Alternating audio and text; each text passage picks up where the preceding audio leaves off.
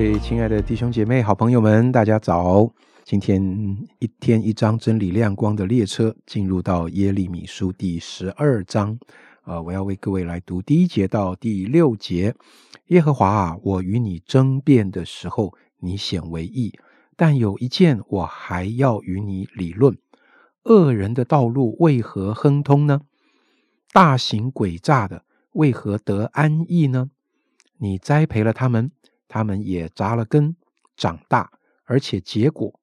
他们的口是与你相近，心却与你远离。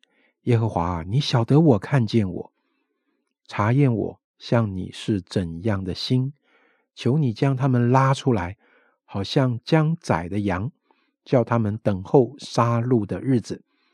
这地悲哀，通国的青草枯干，要到几时呢？因其上居民的恶行，牲畜和飞鸟都灭绝了。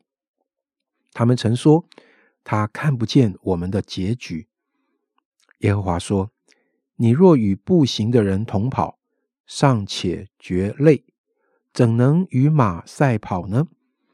你在平安之地虽然安稳，在约旦河边的丛林要怎样行呢？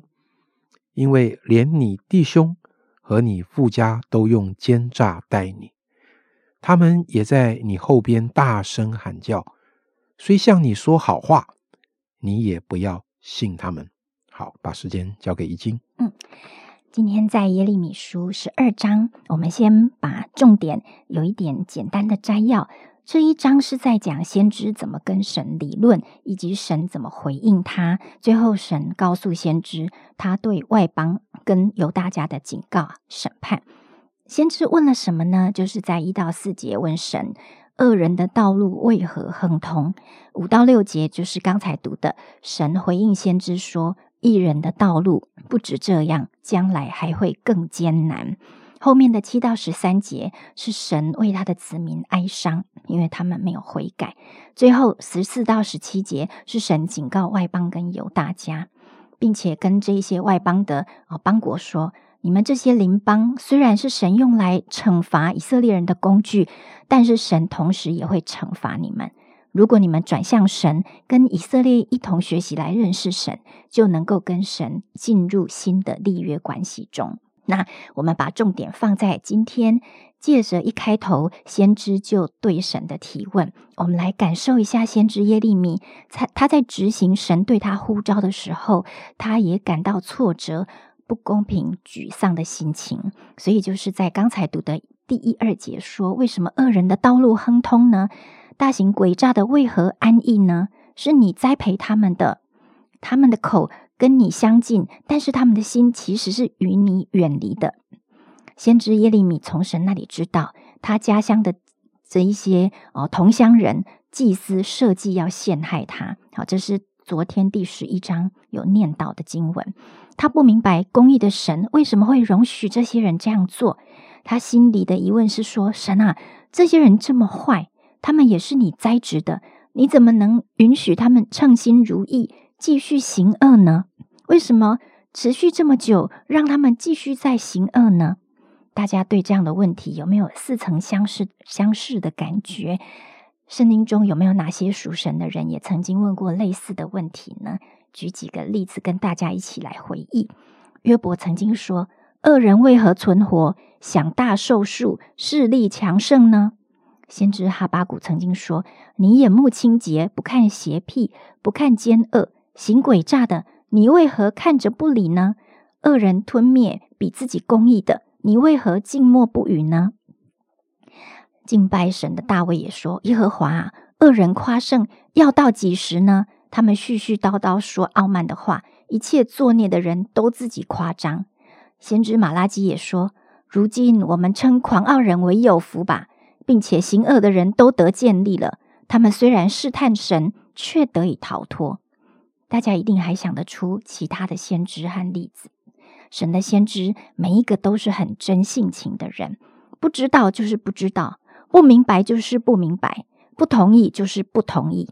他们很想知道神啊，你为什么漠视不处理？为什么拖延了这么久呢？但是我们也来想想神的心情。我相信神一点都不怕人发问的，甚至于不怕人缠着他，常常问问题。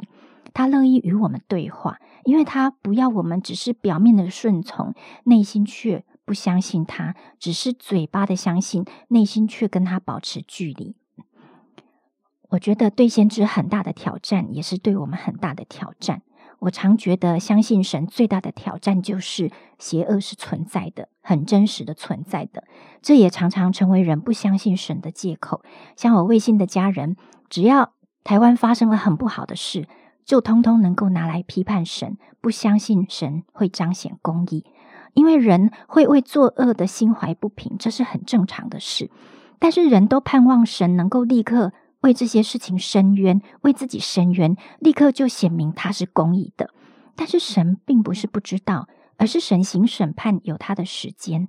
连他的儿子耶稣基督在十字架上钉死的时候，他也暂时掩面不看，是为了要败坏的罪，为这些败坏的罪人完成他的救恩，让神的旨意成就，让耶稣基督得荣耀。所以，我们从今天的经文读到。神如何回答耶利米？我们发现神并没有立刻安慰他，反而是在我们今天读的经文跟他说：“如果目前的事情你都应付不了，你要怎么承受将来更不公义的事情呢？这不过是苦难的开始，你要准备迎接更大的艰难，因为将来你要面对的敌人比目前遇到的恶人更难应付。”我找到一个犹太学者这样翻第五到六节。他说：“你只不过是和步行的人同跑，他们都让你觉得累了。你要怎么跟骏马比赛呢？如果你的信心是在这个平安之地，那么约旦河边危险的丛林，你将怎么办呢？”意思都是在跟耶利米说，将来有更大的危险要来到，神要激励他。现在还是平安的时候，将来有更大的苦难临到，你要起来预备自己，面临那个时刻，你要刚强壮胆。不知道大家有没有这样的经验？我常常有，就是当我对一些事情不认同、看不惯的时候，我就会去问神：为什么这样？为什么那样？你怎么可以这样？你怎么容许那样？常常问神的时候，我发现神不会正面回答我，他没有给我一个标准的答案。反倒神常常反问我问题，他的目的是要带我去感受，我现在心里面真正在意的到底是什么？我心里的真相到底是什么？我为什么要跟神讨公道呢？所以最后的结果，往往我觉得自己的问题很无知，我看到的很表面，但是神带我看的却是很整体、很长久，而且是很全面。神的道理超越了因果报应的法则。虽然恶人悖逆，但是神却愿意给人机会回转。就像在马太福音说：“我告诉你们，要爱你们的仇敌，为那逼迫你们的祷告，这样就可以做你们天父的儿子。因为他叫日头照好人，也照歹人；降雨给义人，也给不义的人。”在这段经文里面，我们可以看见有两颗心在流泪。一颗是先知耶利米的心，一颗是耶和华神的心。先知耶利米的心很受伤，因为他为自己的百姓日系奔走，传扬悔改得救的话，但是他们却恩将仇报，密谋要杀害他的性命。而另一方面，耶和华神的心也非常的伤痛，因为他所爱的百姓竟然以怨报恩，把他当作仇敌，去敬拜外邦神明，去。拜外邦的偶像，而且在外交上，他的百姓只想投靠别的国家。耶利米发现百姓不接纳他，我们的神也发现他的百姓不接纳他。这两颗心，他们的感受是不是很相似呢？耶利米希望神行公义，公义对耶利米来说就是恶人受报，但是耶和华的公义却有另外一面，就是除了恶人受报之外，真正的目的是拯救。单单叫恶人受惩罚，并不是神完全公义的彰显。对神来说，恶人得拯救、被更被更新，公义才完全。所以，就像以西结书里面，神也曾经透过先知以西结对百姓说：“主耶和华说，我指着我的永生启示，我断不喜悦恶人死亡。”唯喜悦恶人转离所行的道而活。所以今天就让我们跟先知耶利米一起来学习这个功课，更认识神的心，更贴近他的爱，更深刻的明白他想要拯救世人的慈爱跟怜悯。好，谢谢怡静的分享哈。嗯，我觉得非常宝贵的就是真的，上帝是允许我们与他争辩。嗯，也许你觉得争辩实在是，嗯，一个。不太敬畏神的表达吧？应该上帝说一我就一，他说二我就二，我怎么能，我怎么敢跟他争辩呢？弟兄姐妹，我正更想问的是：如果不争辩，你会真的明白吗？如果不争辩，你会真的顺服吗？啊，没有挣扎过的顺服，没有挣扎过的思考，是我们里面的真相吗？多少时候不争辩？看起来好像是很温柔的，好像是没有什么声音的。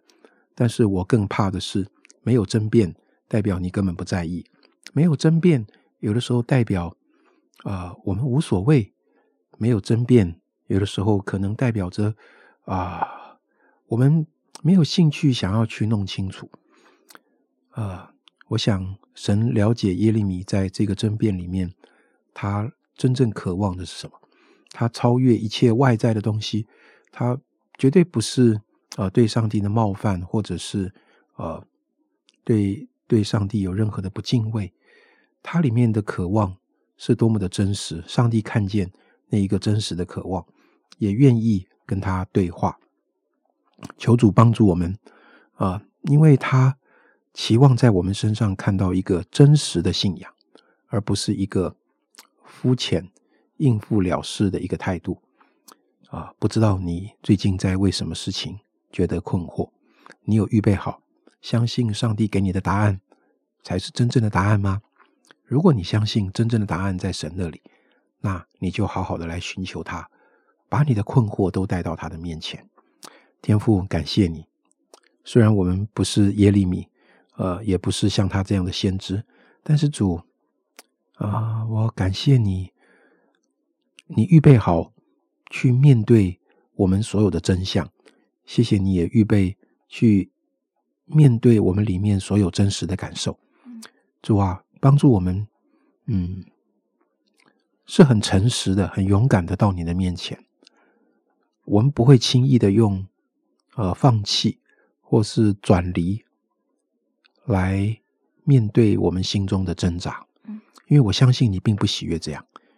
你喜欢我们真实的到你面前来问问题，我相信你会觉得那是一颗渴慕寻求你的心。